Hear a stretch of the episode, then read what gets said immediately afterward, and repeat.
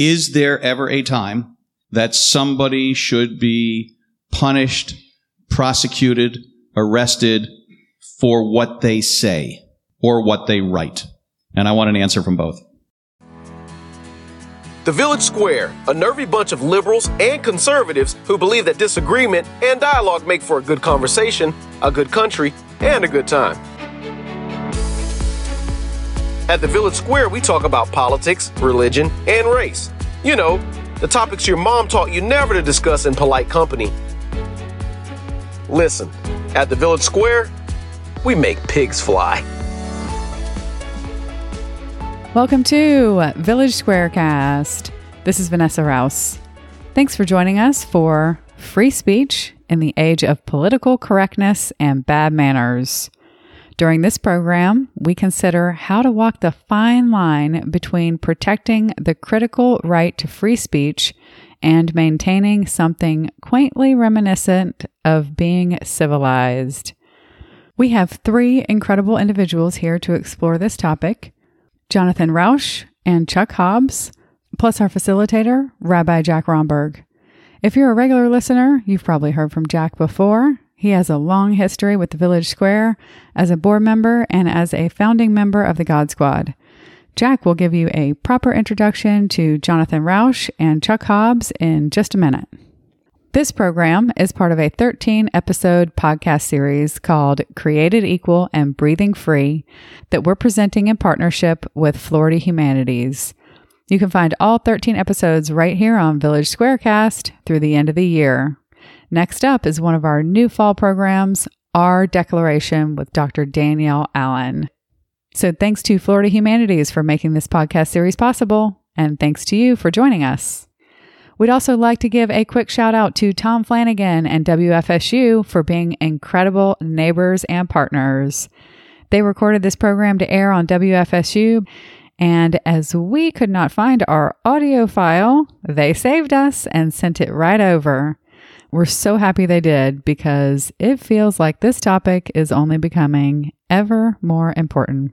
All right, let's get to it. Here's Rabbi Jack Romberg to get things started.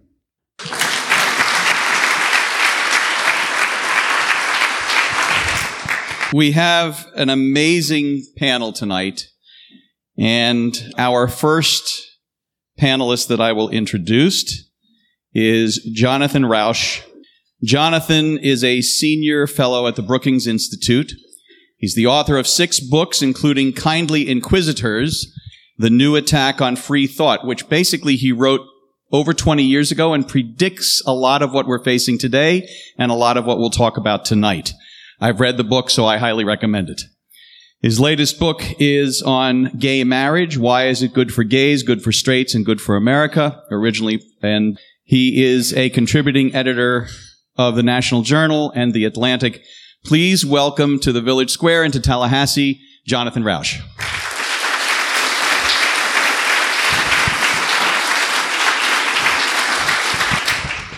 John and I have already played Jewish geography in terms of all the people we know from different locations.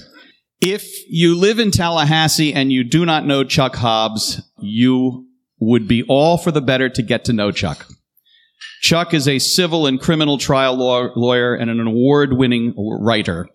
Former prosecutor, his legal career has included his representation of several clients in high profile trial cases, among them the gambling case of former Florida State University quarterback Adrian McPherson.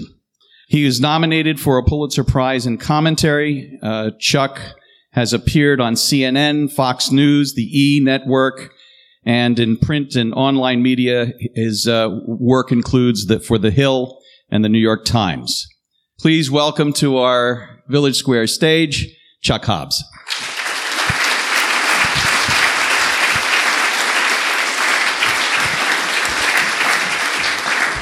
So let me begin with a, a story. And from the story, I'll, I'll pose the first question. So my youngest daughter is uh, adopted from Korea. And when she was 11 years old, she and I were sitting in the doctor's office. And I said to her, Abby, what do you want to be when you grow up? And she goes, I want to fly. In fact, she goes, I want to go to the moon.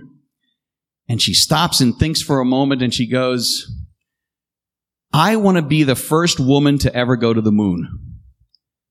And then she stops after I said, gee, that's kind of cool, Abby. And she thinks for another moment and she goes, in fact, if I go to the moon, I will be the smartest person to ever go to the moon.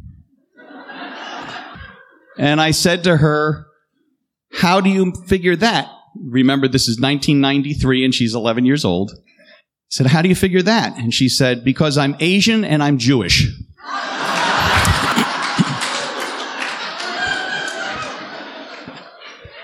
Now, you're all laughing because that sounds very cute out of the mouth of an 11 year old little girl. But let's say that instead of an 11 year old little girl, she is a professor of maybe psychology or something teaching at a university. And she comes out with a statement like that to a class filled with college students to make it even harder, maybe at Yale. John, what would be the reaction? First of all, what an incredible privilege it is to be here. I think coming from Washington, D.C., which is in a state of abject dysfunction, bordering on hysteria, to see the amazing work that, that you guys at Village Square, especially Liz, are doing. This is a model for what ought to be working across the country. You guys are the pioneers in this room right now. So please, please, please keep up this good work. This is, if we're going to change it, it's going to be from the grassroots with folks like you in this room, creating the new model for how we create civic spaces to talk together. So it's an incredible privilege to be here. And thank you all. So of course, context is important. And of course, I'm not for being mean to people on purpose. But we live in a society where people often disagree and where they say things that are inevitably going to be offensive to each other. And particularly in a classroom situation, I think you, the example you used was a classroom, right? So in a classroom, sometimes for pedagogical purposes, you want to use or need to use language or illustrations. But we now live in a world where Harvard Law is having trouble teaching rape law because the students object that it's too upsetting, that it triggers too many bad feelings to read the case law. Two law professors I know have been hit with restrictions on their ability to teach free speech cases because the Supreme Court opinions included the N word. And they were told, don't do that. That's too upsetting. They managed to revoke those, but that's what they're up against. At University of Kansas, just recently, this is a graduate class, not undergrad, so these are not children, but the professor used again the N word to illustrate a conversation that had started on campus the day before about white privilege. And she was saying, this is the kind of thing I've never had to face.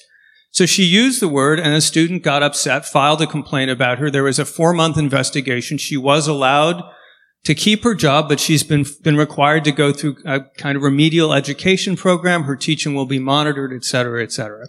We live in an age when the attempt to create safe spaces for minorities has created a very unsafe environment in too many places for free speech. And I think the answer is the traditional answer. We can talk about why. Speaking as a member of, as a gay American who's come so long, I believe that free speech is the only really safe space for minorities.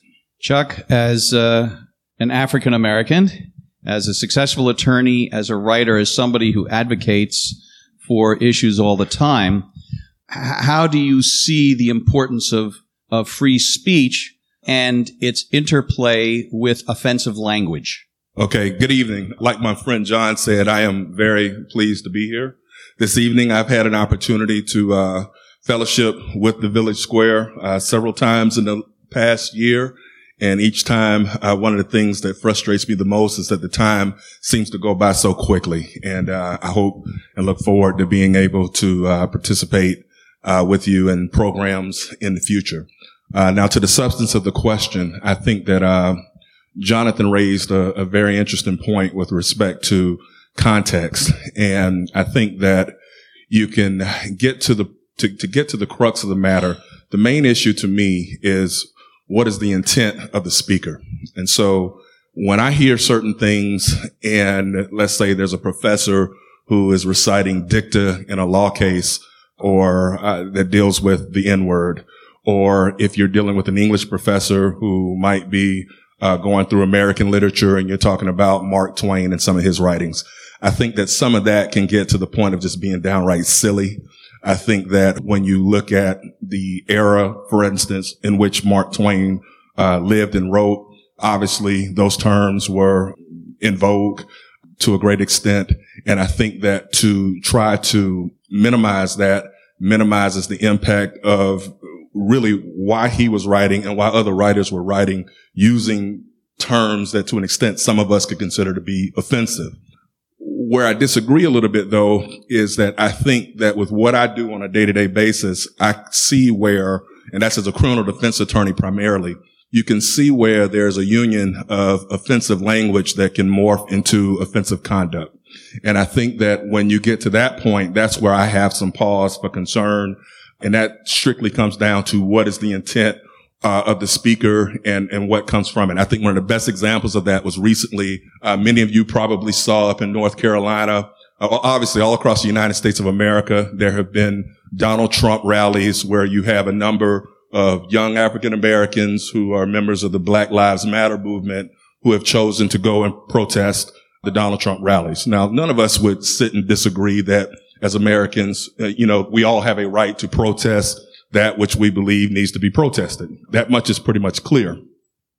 But what is happening to a great extent is that you're seeing that at many of those rallies, and you, you have a, a, a candidate, uh, Donald Trump, who makes certain comments that are being interpreted by certain people who attend his rallies. Not all. I don't want to besmirch all Donald Trump uh, supportees or devotees, but there are some who are just as eager to mix it up and cause problems to those who may be protesting him as are some of the protesters. And I have to say some because from what I've been able to read and ascertain, I don't see where the majority of even the Black Lives Matter protesters, for example, are there to start trouble. They are there to force an issue to be discussed that heretofore uh, Donald Trump has neglected to discuss, or actually any of the Republican candidates so far. Those issues with respect to civil rights are not issues that you hear much in the Republican primary. But at, again, at the end of the day, when you have certain vitriolic comments that are being made by Trump with respect to let's put up the wall or, or certain vitriolic comments that are not necessarily racist per se, but they're, they are comments that can be interpreted by the not so bright to, to, to be like, Hey, I like him. I like the way he's talking because he's saying the things that I feel. And, uh, and so you, once you dig a little bit deeper, you're like, well, what are you really feeling? Are you, are you feeling, uh, racist thoughts and you're just glad that you finally have somebody who has enough money in his pocket where he could care, could not care less what people think about him. You know, those are the things that we have to think about. So what it really comes down to is it's not so much the speech per se that causes me trouble. It is the conduct that morphs from certain speech patterns that could then lead to either fisticuffs, like the gentleman up in North Carolina who knocked out, when I say knocked out, sucker punched the young black guy as he was being led out by the police. You know, those are the types of things that I fear are going to become more and more prevalent and they do not lead to an orderly society, which I believe ultimately we all want. So there's a lot of directions we can go right now, but right now, uh, the, the first thing I want to do is get an answer from both of you. And that is, is there ever a time that somebody should be punished, prosecuted, arrested for what they say or what they write? And I want an answer from both. Sure. When? Direct threats are clearly illegal. Putting a contract out on your life is a verbal act and it's clearly illegal, whether mm-hmm. written or spoken. Mm-hmm. Direct targeted campaign of harassment is illegal, though that's true whether I come after you for hours on end every day yelling Jew, Jew, Jew, Jew, or whether I come after you yelling genius, genius, genius, genius. That's both forms of harassment. Libel. There are all kinds of provisions that we make in the law to restrict certain boundaries of speech, but what we try not to do is restrict the propagation of ideas based on the offensiveness of the underlying content of the idea. And that's what we make every effort to avoid.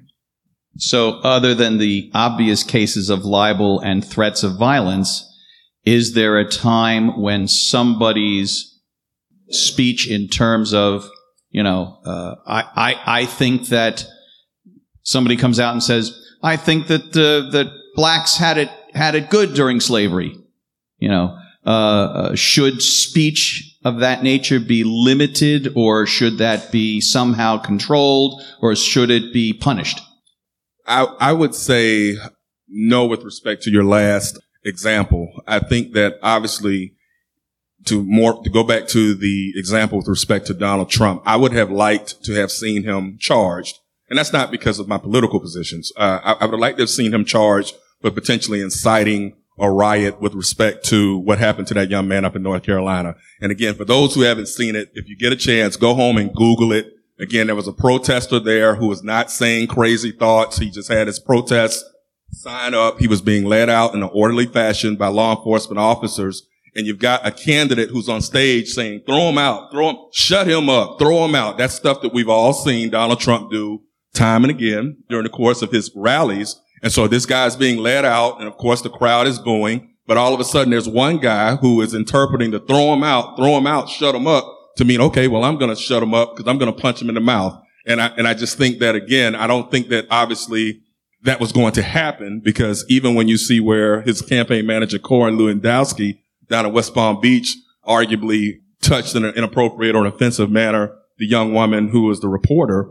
Um, and that charge has just been dropped by the state attorney's office. Still, you have to recognize the nature of our political whatever is that most people are not going to go directly after a candidate for any malfeasance. And again, well, the Hillary Clinton email thing, that's something else that we might be able to talk about uh, later tonight. So yeah, I would I would worry at a couple levels. But one is I think it's important to distinguish violence from words. I think it's important to hold the guy accountable who delivered that sucker punch. That's a crime. But once we start defining what politicians say about policy as itself a form of violence, then I think it gets very, very hard because you get into questions of policing what politicians would say. But then on a more practical level, who would love it if Donald Trump got hauled before a court on charges of inciting for saying the stuff he says? The answer is Donald Trump would love it. Because what he's campaigning on is that he is different from everybody else. He says the things everyone else is afraid to say. One of the problems that we've had throughout history, by the way, this goes back to Weimar Germany and the rise of the Nazis, is that you make martyrs out of people when you give them these opportunities. And they're always the worst people. I don't want to opine about Trump here. He's a different, he's a presidential candidate, not going to politics. But you give people a stage when you put them on trial and say someone who believes that belongs in jail. So now it's time to actually dig into some of the nuts and bolts of how John's book describes how um, free speech actually works and how it should work best. So the first question I'm going to ask you, John, is to share your definition of fundamentalism and how it impacts um, the arena of uh, political correctness, free speech, and so forth.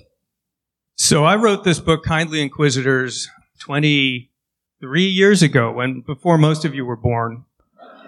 It identifies three ideas that threaten the idea of liberal intellectual exchange. That is the, the, the, idea that we can all criticize everyone else's belief and what stands at the end of the day is knowledge.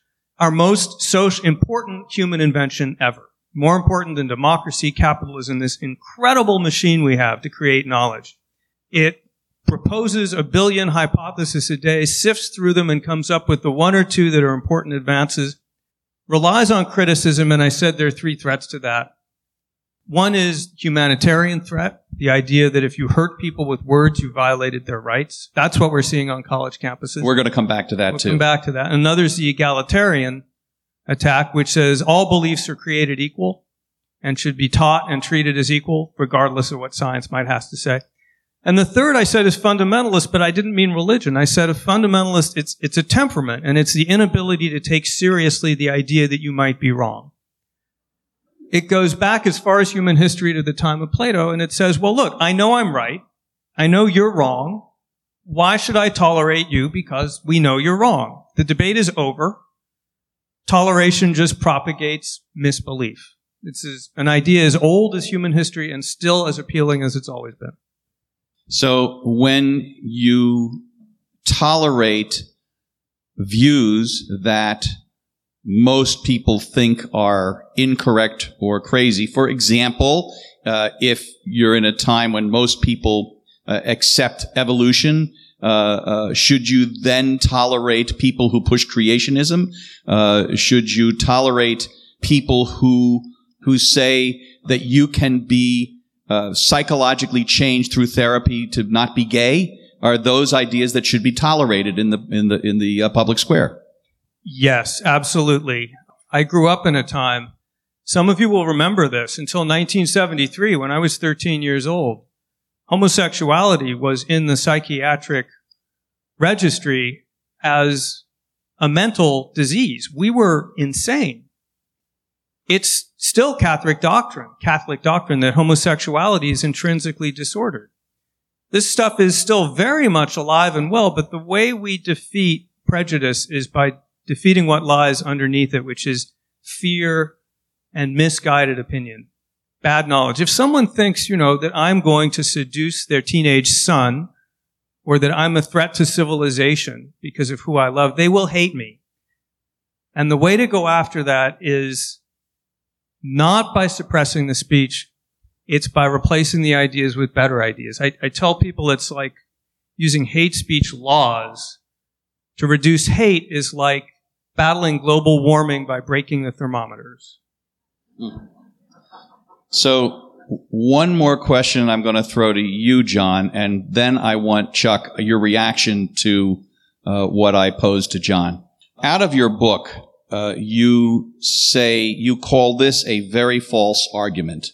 When somebody says, "Hey, you're not black, you're not gay, you're not Hispanic, you would never understand what I'm going through. Uh, therefore, you can't understand why this view, this opinion has to be uh, uh, not tolerated. So, at one level, that's obviously true. I've never been African American. I've never been female. And of course, that's true at one level. But the question to me is going to be we are all very different. We all live in profoundly different lives and experience. And the genius of, of, what I call liberal science, this huge network of interaction that we have based on the give and take of expression, is that we talk across our differences and we don't disqualify each other. We're not supposed to disqualify each other by saying, wait a minute, I can talk on the subject of homosexuality, but you can't because you're straight. Because once I do that, I cut off all of the learning that I can do by listening to your perspectives about me. So, Chuck, my question directly to you, my friend, is Am I disqualified from talking about African American issues and issues of race because I'm white? No, you, no, you're not. And I think that, again, like John said, that is very limiting. But one of the reactions I have to uh, what Jonathan said is that, and I've got one of my uh, good friends, and I don't know if we get to say that often, but Judge Terry Lewis is in the uh, audience today, and I've tried a number of cases in front of Judge Lewis. And at the end of each trial that we have in uh, courts here in the state of Florida, uh, there's a there's a segment in which, after the judge gives his jury instructions, that he talks about for over two centuries, we have uh, agreed to live by a constitution, uh, something to that effect. And so, I just want to say that while the framers of the Constitution may have been imperfect, uh, many of them slaveholders things of that nature. At the end of the day, that Constitution, particularly the First Amendment, continues to endure and is one of the best pieces of law uh, that we have. And I want to segue that into what my real concern is about offensive speech. Okay. You cannot control someone disliking you on account of you being a woman or you being black or you being homosexual. You can't control that. And if people want to get on social media or they want to pin an article saying, I don't like blacks, I don't like Muslims, I don't like women, uh, whatever that may be, you can't stop that. People have a right to say those things.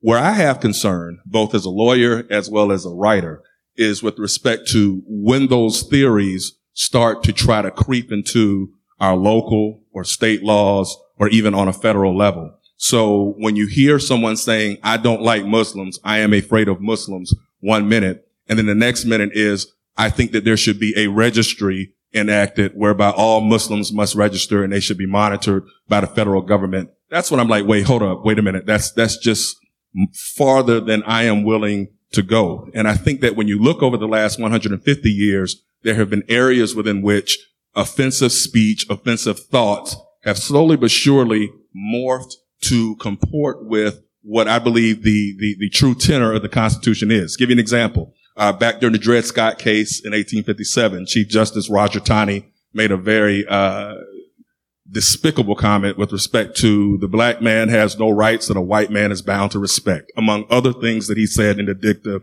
of that opinion. Now, of course, that would pretty much be one of the underlying bases for the Civil War that was fought four years later from 1861 to 1865. But then we know that after 12 years of Reconstruction, we have uh, a period that became known as Jim Crow that was enacted throughout the South, uh, and what have you, whereby many of the laws that were enacted, the 13th, the 14th, and the 15th Amendments to provide citizenship and to provide the right to vote to African Americans were summarily denied by every single state in the South. Okay. And so those types of thoughts with respect to the black man has no rights that whites are bound to respect.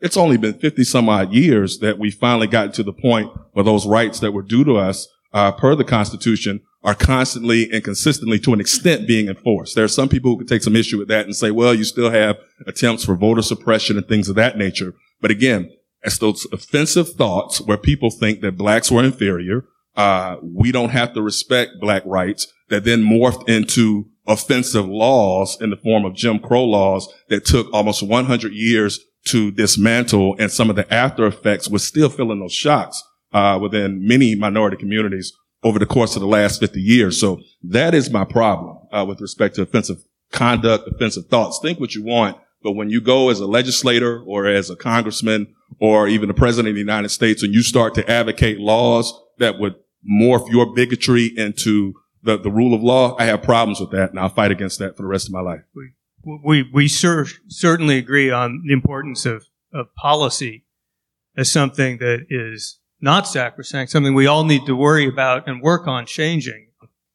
To say, for example, that something offensive like Jews control the financial system is offensive but should be legal. But to begin confiscating the bank accounts of Jews and shutting down their businesses as the Nazis did is a whole different story. So we agree on that distinction. I would just point out one thing to think about, which is my understanding of history is that a very large piece of Jim Crow was silencing African Americans. That in the first 30 years after the Civil War, you had African Americans in elected office, you had newspapers and other outlets, and you had a lot of free speech. And the first thing the Jim Crow people did was shut that down. So you, you got, not you, but people got lynched if they tried to protest this. This was a terroristic anti-free speech campaign for which you paid with your life if you were on the wrong side of it, white or black. And the biggest change or a big change happens when African Americans are able to use their voices and their tongues. And you all know who I'm thinking of here. The man who changed the world with his eloquence. But I would argue that it was the ability to express these ideas that were so offensive to white Southerners, which ultimately got us out of that bind we were in. The, the question I guess that I would ask you, John, the, the concern that I hear from Chuck is how do you, how do you prevent that bubbling up of free speech of all those ideas? How do we prevent that from turning into a governmental, you know, legislation that, that starts to be, end up in oppression? Uh, that that I think is the fear that that, that Chuck is expressing. So uh, bad ideas can can work either way. They can wind up going out in society where they infect a lot of people. I actually think that usually doesn't work because most people are fairly good-hearted, and in the long run, truth wins out. It did in the case of gay Americans. All we had was our voices. We had no votes, no money, massive discrimination, but we were able to tell our stories. So I think it takes a while, but people eventually respond to better arguments as opposed to worse arguments. But the, those bad ideas can also morph in a different way, which is they can morph into politicians saying, we're going to embody these bad ideas in law, the point you were making earlier. And that's actually much easier to do because it only takes a majority of both chambers and someone to sign it to write a really bad law like the Alien and Sedition Act. The first major test of American democracy was a free speech test, and we, we flunked it. And it was a complete disaster, destroyed the presidency of John Adams, as well it should have. So the other thing we need to be careful of is letting these, these bad ideas convert themselves into law, and that's why the Constitution is important. But what, what I argue about, you won't hear me talking a lot about the First Amendment, because what worries me more, concerns me more, I shouldn't say worry, is the ethic underlying the First Amendment. It's so counterintuitive. The greatest idea in the history of the human species, bar none, is that society and individuals are better off when people can say obnoxious, offensive, wrong-headed, hurtful things.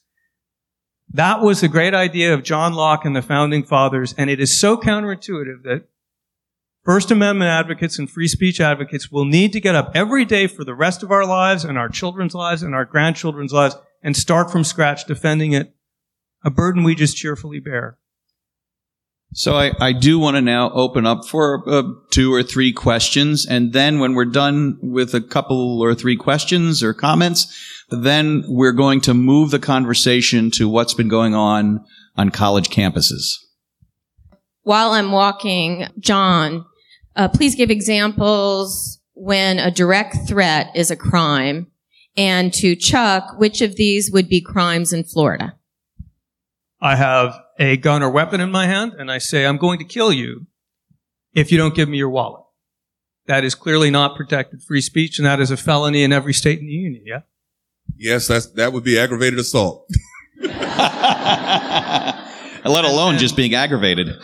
And, and by the way, if, correct me if I'm wrong, but I think in most states, I don't actually have to physically touch you to commit aggravated assault.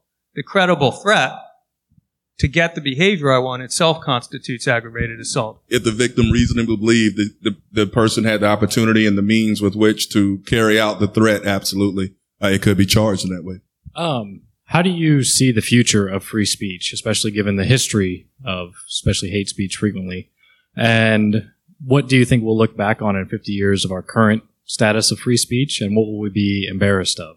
I'll take a quick stab at it. One of the things that disturbs me the most is if you ever go to, when I write for The Hill or if I have an article that appears in the Tallahassee Democrat or wherever, when you go to the comments section, man, you got to stay out. I, I, my dad used to always tell me that, son, you have to have alligator skin, and I'm pretty thick skinned, no doubt about it. Uh, insults generally don't hurt me, but man, sometimes uh, they put that to the test. You know, I've been called everything but a child of God, uh, just because my opinion might be something that's contrary to what the, the writer is.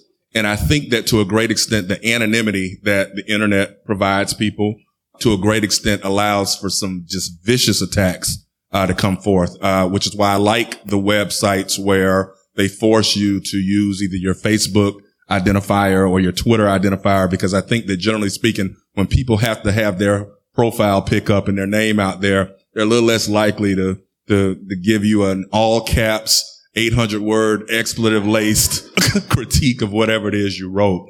Uh, and so I think that social media to a great extent is a beautiful thing in that it allows, uh, it's made the community smaller. I know that's cliche, but you know, you can speak to people all across the world on the important issues. But I also think that, uh, to a great extent, it is, is the wild, wild west, uh, to a great extent on the internet. Uh, so much so that I have had to block people on Facebook. I've gotten He's threats. pointing at me. Have you blocked me? No, no, no, not you, not you.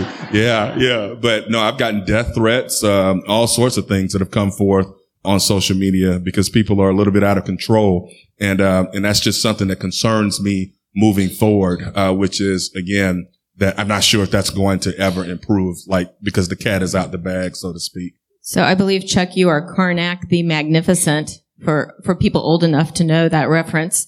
Does the anonymity on comment forums on the internet cause or allow incivility? Should comments on casual articles on the internet be restricted or disallowed? so we've got a new Village Square has a completely new protocol, which is answer questions before they're asked. We're working in reverse in reverse chronological order here. The introductions will come at the end. Um, you're talking to the national co-chairman of the comment or vote movement, which consists of we've only got two people, but we're We're going to grow. And our, our motto is trolls belong under bridges. and our platform is a constitutional amendment denying anyone who leaves an internet comment the right to vote in any federal, state, or local election for a period of two years. And our thinking about that is you can ruin democracy or spoil the internet, but you can't do both. So I'm not a fan of anonymous internet commenting. To the question that the gentleman in yeah, I do. asked, I want to hear your answer to that. so where are we? You know, we're at a turning point, but we're always at turning points on this issue. I tell people in the short term, I'm always pessimistic because there are always new developments. We're about to talk about universities which look threatening. But in the long run, I'm optimistic because the climate for speech is so much better in the U.S. than it was when I was growing up in so many ways. 1953, the first gay magazine that talked about policy came out and put on its cover an article objecting to government censorship because talking about gay issues, even being for gay marriage, was considered a violation of the obscenity statutes. And the Postmaster General banned this magazine, couldn't distribute it through the mail. They, they killed it. They could do that in 1953. A few of you were alive then. That was totally legal. Supreme Court didn't strike that down until 1958. In the 1920s, the greatest novel by many lights of the 20th century, Ulysses, was banned in America and burned. That's not so long ago. So on the whole, I think it's kind of one step back, but then two steps forward. And in the long term, I'm optimistic. But, but the only reason I'm optimistic is every generation we repeat the same conversation and we start over. There are signs now that support for freedom of speech is slipping among college freshmen in a way Yeah, that is and- new. and- so, and you know, we look going at that, we worry a bit. Yeah. So so now I'm going to move on to that since you gave me the. Uh, you want to do one more? Actually, there was one that was kind of similarly related on the heels of that. You both agree that bad speech is bad if it becomes law. What about bad political ads? They get bad people elected. Should ads be more regulated? Good question. I would say no. I, I believe that candidates have the right to espouse whatever their beliefs are.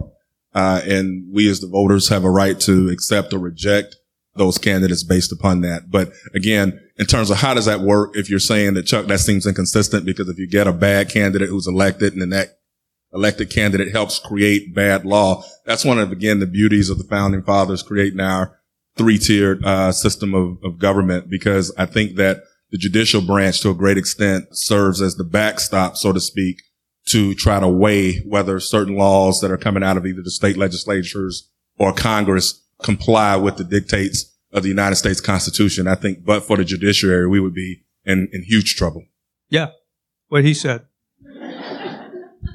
Gee, I want you to start fighting, guys. Come on, you know. Okay, let's now start talking about because John, John, you mentioned this.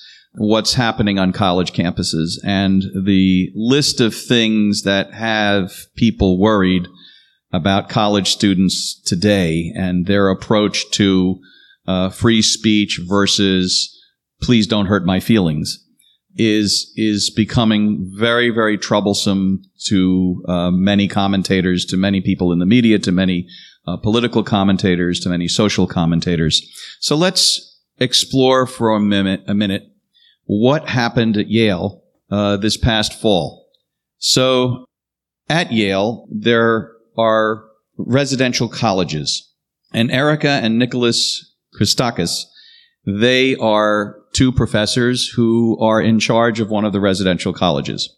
And a little bit before Halloween, an email went out from the university to all the students asking them to be um, to you know to be sensitive, not to wear costumes that were offensive to minorities. For example, don't wear a costume that involves blackface or war paint. Boy, tell that to the Seminoles around here. Um, you know, to to be sensitive about costumes. Well, then Erica, Erica Christakis, Christakis, sent an email to the residents of the college that she and her husband were in charge of. And let me read a good chunk of her email. I wonder, and I am not trying to be provocative, is there no room anymore for a child or a young person to be a little bit obnoxious? a little bit inappropriate, or provocative, or yes, offensive? American universities were once a safe space, not only for maturation, but also for a certain regressive or even transgressive experience. Increasingly, it seems, they have become places of censure and prohibition. And then she also writes, Nicholas says, her husband, if you don't like a costume someone is wearing, look away or tell them you are offended. Talk to each other. Free speech and the ability to tolerate offense are the hallmarks of a free and open society. Anybody know what the reaction to that email was? Okay. Uh, the professors were hauled basically in front of the administration by the students, condemned. One w- woman uh, is now famous for her confrontation, uh, uh screaming at Nicholas uh, in apparently some area of Yale, which you can identify, John, and I can't identify. I'm sure you've seen the video. Yeah. Okay. Silliman College Courtyard. Silliman College Courtyard. So, and uh, and uh, another student commenting on this whole incident said, "I don't want to debate. I want to talk about my pain." I'm going to ask both of you, what's wrong or what's right with all of this? Well, here's the problem. How many of you have kids in college or have paid a college tuition? So you're paying like fifty, sixty thousand dollars. The students and the parents are the customers. And Yale is advertising its residential colleges as, I think they use this phrase, veritable paradises. I know it. So students who go to Yale these days are expecting something a little like a Disney cruise a protective environment. They're paying for this, right? And I sympathize with that to some extent. But the traditional mission of a university is to foster the rough and tumble of dialogue and discussion. So the Christakises were taking the very traditional view, which I hold of what universities ought to be for, inculcating the critical spirit and the ability to stand up for your beliefs and argue back. And these students are talking about a newer model in which the role of the college is to continue the protection that these young people have enjoyed until then, protections which their parents have extended to them. And these things are coming into direct conflict on campus in a way that we hadn't seen before. We used to see radicals on the faculty attacking free speech and students being either indifferent or protective of it. In the last three years, we've seen a lot of student campaigns against microaggressions, which is a term of art for anything they might find offensive, and demands for punishments and firings and I know professors now who are unwilling to even speak on campus outside the classroom for fear that they'll get investigated. The investigation is the punishment.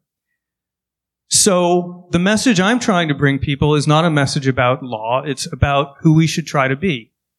My solution to this, if I could get it adopted, would be a trigger warning, but not on every course. You've heard about trigger warnings. You know, you're going to, you're supposed to put a warning on anything someone might find offensive. I want a single warning for the whole university, and it'll say, it'll be on the front page of the catalog, it'll be on the website, it'll be on the brochures, it'll be on the application, and it's going to say warning. Although at this university we expect polite and reasonable behavior and conduct, at this university at any time you may without further notice be subject to exposure to ideas, opinions, and images that are offensive, wrongheaded, obnoxious, racist, despicable, vile, and deeply offensive. We call this education. But it's an uphill battle. Chuck? This is a tough one for me because on, on, on one hand, I will be 44 in a few weeks and I'm old enough to be, I, I would consider that my generation, when you agree, brother Stallworth, my good friend Theo Stallworth here, we, we were raised probably a lot more like our parents' generation was. My parents both were born during World War II to, to an extent that you remember, like I said earlier, the alligator skin aspect. Certain things that certain students across the country, when I read these articles or these incidents are complaining about to me seem very minimal.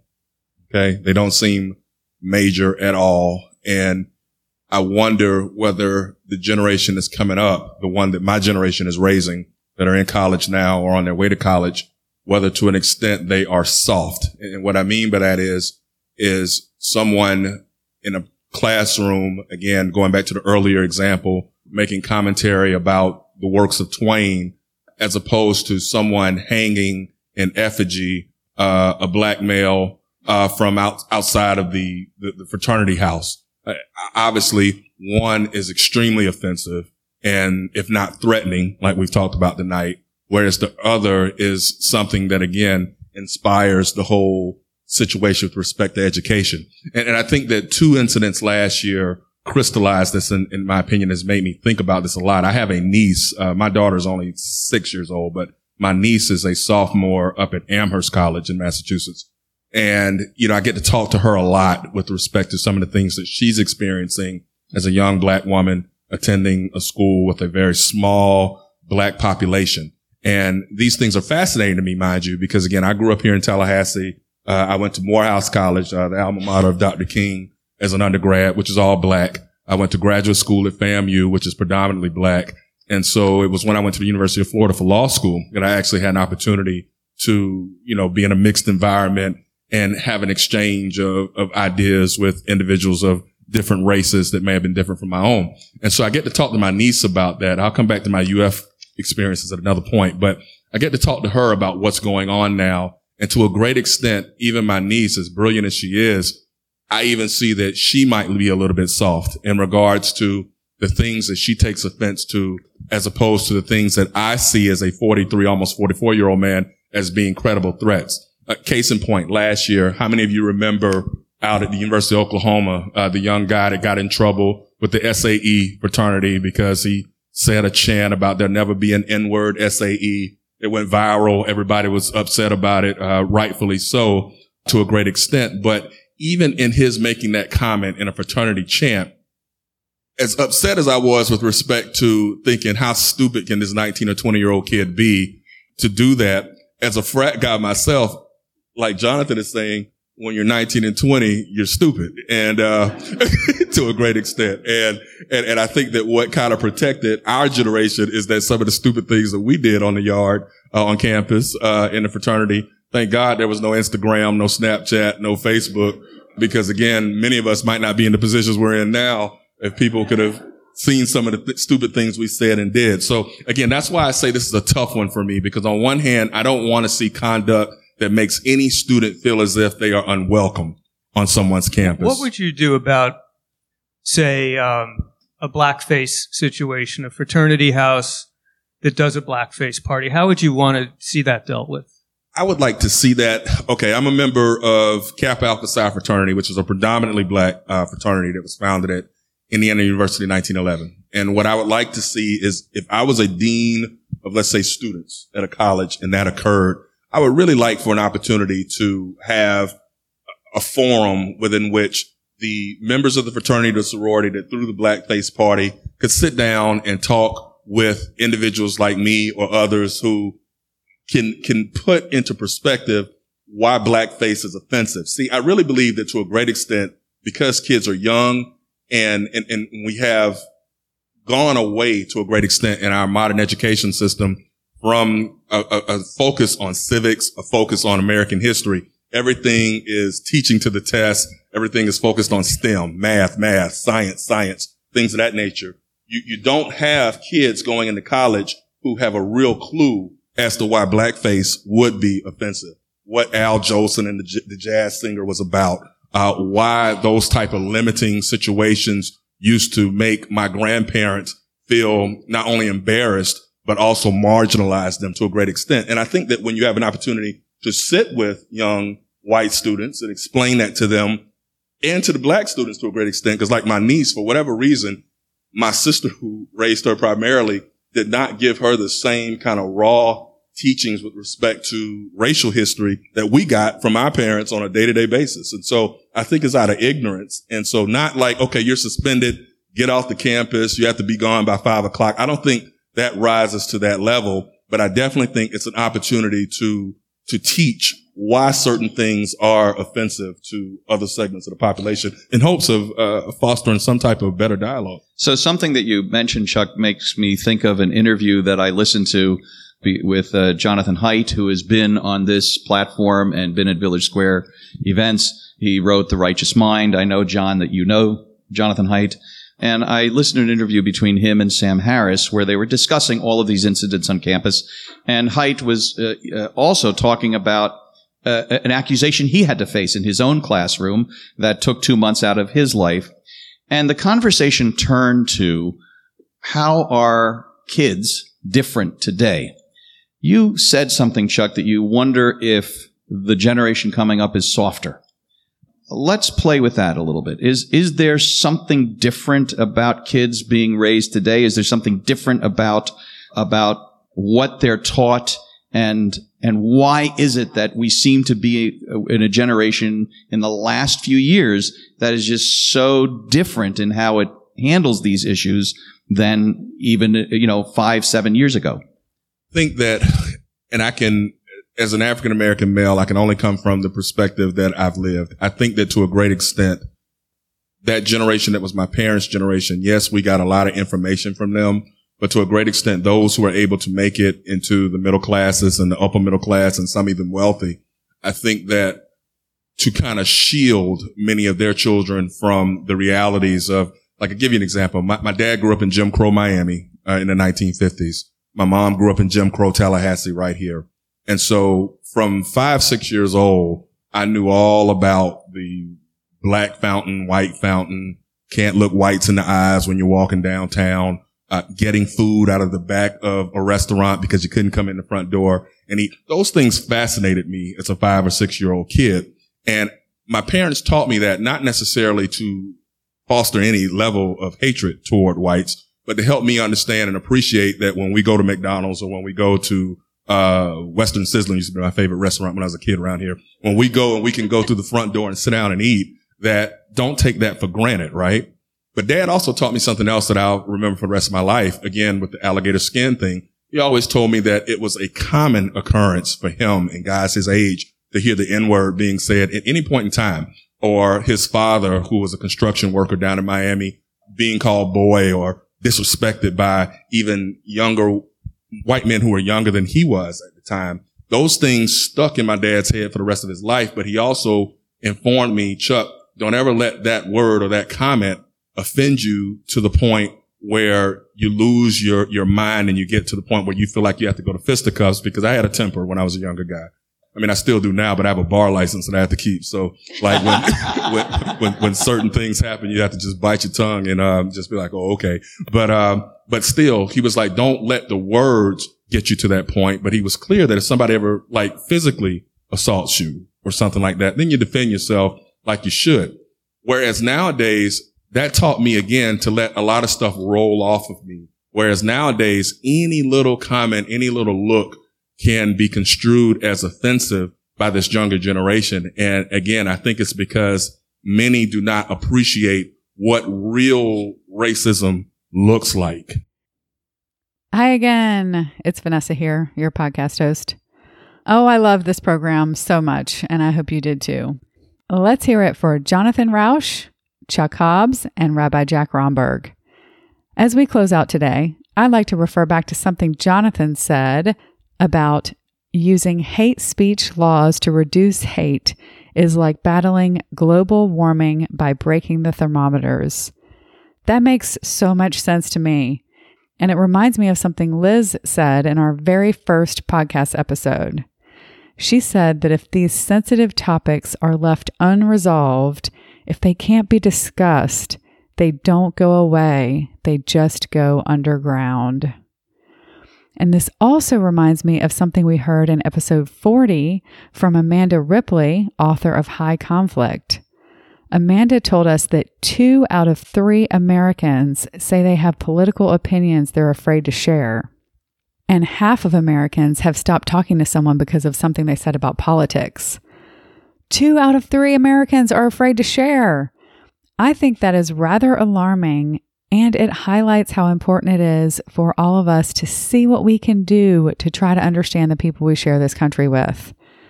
You know, I can definitely identify with that silence. And I feel like I'm reasonable and open minded. I know, don't we all? And, you know, I care about the diverse people in my country and I don't consider myself extreme. Yet still, there are things I'm uncomfortable saying in certain groups.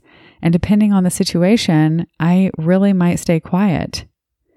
But at the same time, I am very lucky to have some people in my life who I can be open with and who help me explore my thoughts. And you know what? It's those conversations that help me grow and sometimes allow me to shift my perspective because I was able to talk about it with people I trust. And I can tell you, it's not always comfortable, but I do always feel better on the other side of it. I remember one time in particular when I was wrestling with an issue and I decided to discuss it with a group of five or six very liberal friends. I sort of knew I'd be the oddball out on this issue, but I didn't realize just how oddball I must have seemed to them. Well, thankfully, we had many years of friendship to build on, and I trusted them completely. And so I took the risk. We had a great conversation. I learned some things. Maybe they did too. And their input helped me understand my own position. Now, I didn't move completely to their position, but I was maybe a couple steps closer and certainly more open minded about it, more ready to think and engage as I moved forward in life. I have thought about that experience hundreds of times and feel just so grateful that we all navigated the situation with respect and empathy and openness. And I believe it was being together in person and the foundation of relationships that made it successful. Does that sound familiar? It's exactly what we do at the Village Square. We help build relationships between people in our community so they can come together to discuss diverse viewpoints. And we typically do it in person over a meal when there's not an active pandemic going on.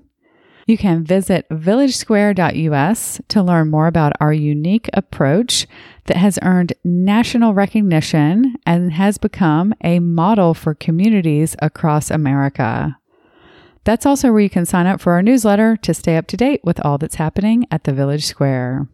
We'd like to offer our sincere thanks to Florida Humanities for partnering with us to present this podcast series, Created Equal and Breathing Free, which is airing right here on Village Squarecast through the end of the year. Also, thanks to Brian Deloge and Lee Hinkle for helping to make these programs possible through their generous donations. We appreciate you listening to Free Speech in the Age of Political Correctness and Bad Manners. Until next time, we challenge you to reach out with an open heart and mind to someone who doesn't look or think like you.